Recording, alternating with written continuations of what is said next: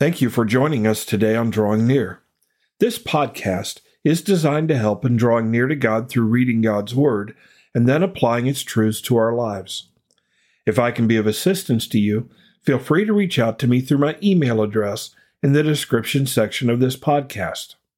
Before we move on to chapter 5, we need to sum up and clarify what we have learned from Hebrews thus far. So today on Drawing Near, we retrace our steps to clearly see what God desires us to. Let's open our Bibles to Hebrews chapter 4 and study, consider, hear, and come boldly. And as we prepare for today's study, let's pray together. And our Father in heaven, we're grateful to be able to come before you because if we received what we deserve to receive, we would be completely alienated from you, dead to you, and lost in our sin. But because of your grace and mercy and love, you call us to come to you through Jesus Christ. And Father, through faith in Jesus Christ, yielding to Him, following Him, Father, you have worked in our lives to draw us near. And we're thankful for that. Father, as we seek to draw near to you today, we pray, Lord, that you would guide our hearts and our minds, and that, Father, we would enjoy a sweet fellowship with you as we seek to grow before you in love and grace and mercy. It's in Jesus' name that we pray. Amen. I know I've asked you to open your Bibles to Hebrews chapter 4, but we're actually going to go back to Hebrews chapter 3. So turn back a page or so and go to Hebrews chapter 3, verse 1. There we read, Therefore, holy brethren, partakers of the heavenly calling, consider the apostle and high priest of our confession, Christ Jesus we want to consider today, hear, and come boldly. That's what God has called us to do in these two chapters Hebrews chapter 3, Hebrews chapter 4. What we're told to consider are the truths that are before us as believers. God has taken time in chapters 1 and 2 to present Jesus Christ, his Son, the Messiah, the one sent from God into this world to redeem us. And when the writer of Hebrews gets ready to address these readers, notice what he says. He calls them holy brethren and partakers of the heavenly calling. He's not sharing these truths with lost individuals, but rather saved individuals. And so we might ask, why would saved individuals need to be warned, need to be exhorted in this way? And it's because we can be self deceived we can do what the Hebrew people did commit with our lips, but not with our hearts and our lives. And that's what we're challenged to do here. We're challenged to have a true and full faithful commitment to Jesus Christ. And so we're told here consider the apostle, the one who was sent, and high priest of our confession, Christ Jesus, who is faithful to him who appointed him. We need to consider Jesus. Jesus is God's gift to us, sent from God to communicate, to be the Word of God, and to do things in our presence that reveal God's presence and power in this world.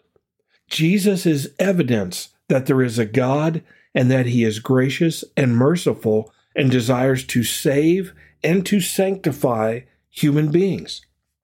He's evidence of that. So we're to consider Jesus Christ.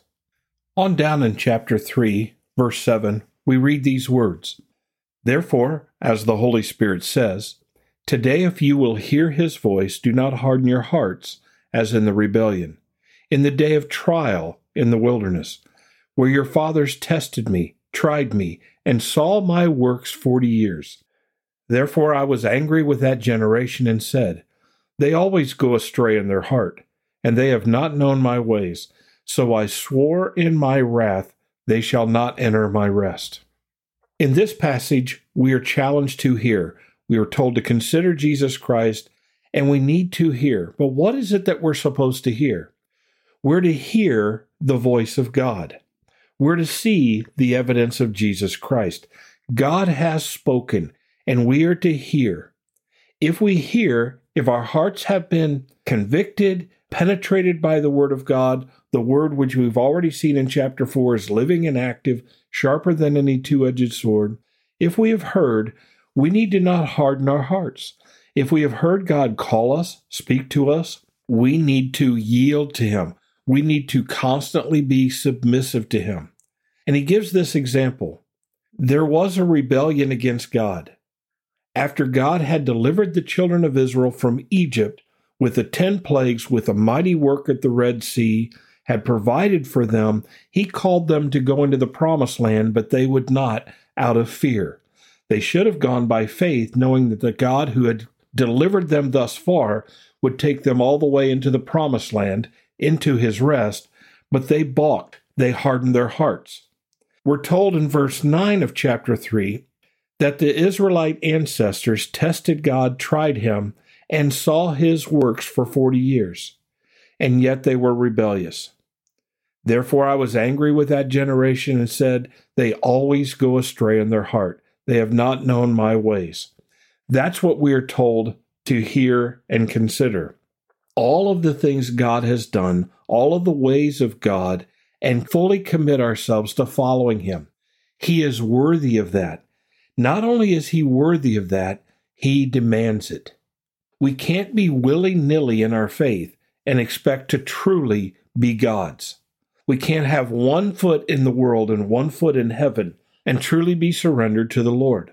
That's called being lukewarm, and we're told in Revelation that if we are lukewarm, God will spew us from his mouth. So we're told to consider and to hear. This challenge to consider and hear demands a response. And we're told in chapter 4, verse 1 Therefore, since a promise remains of entering his rest, let us fear lest any of you seem to have come short of it. For indeed the gospel was preached to us as well as to them. But the word which they heard did not profit them, not being mixed with faith in those who heard it. For we who have believed do enter that rest. We need to hear this. We need to acknowledge that not only are we to consider Jesus Christ, we are to hear the Holy Spirit's working in our heart, see the evidence of God, hear His words. We need to mix all of that with faith. We need to respond by faith, and responding by faith requires us to obey God, to follow Him, to surrender and yield to Him. That's what He demands. That's our act of worship. That's our faithfulness. That's our response of faith to what He has done, how He has spoken in Jesus Christ. And we're to be faithful. We're to respond in faith and come boldly. And that's where we come to our last two studies. In Hebrews 4, beginning in verse 11, we are encouraged, Let us therefore be diligent to enter that rest, lest anyone fall according to the same example of disobedience as the Hebrew children. For the word of God is living and powerful, sharper than any two edged sword, piercing even to the division of soul and spirit, and of joints and marrow, and is a discerner of the thoughts and intents of the heart and there is no creature hidden from his sight, but all things are naked and open to the eyes of him to whom we must give an account. We cannot escape the Word of God. We cannot escape what God has said, what God has promised, what He has warned.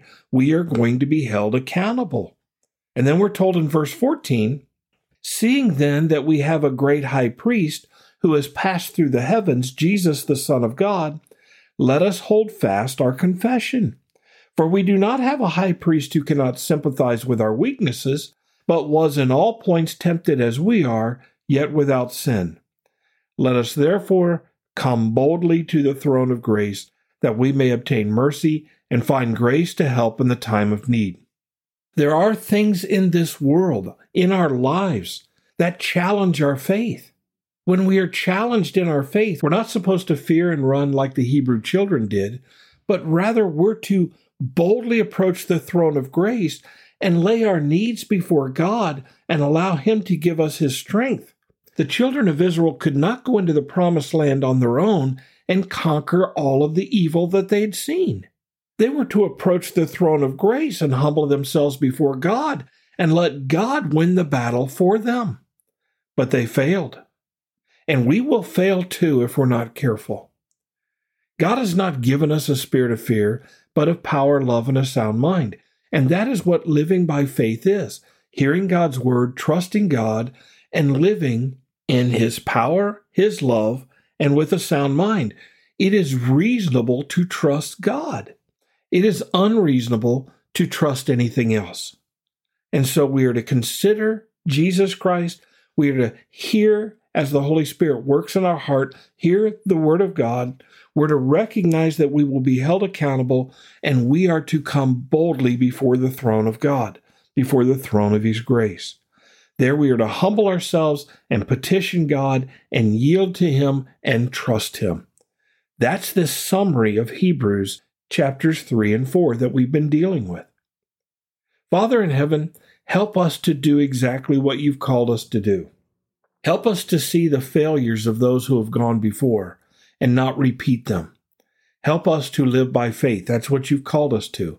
To hear your word, to know your word, to consider Jesus Christ, what he has done, what he has said, and to come boldly before your throne to receive the grace and mercy that we need in our time of need.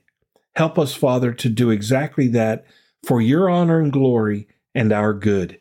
It's in Jesus' name that we pray. Amen.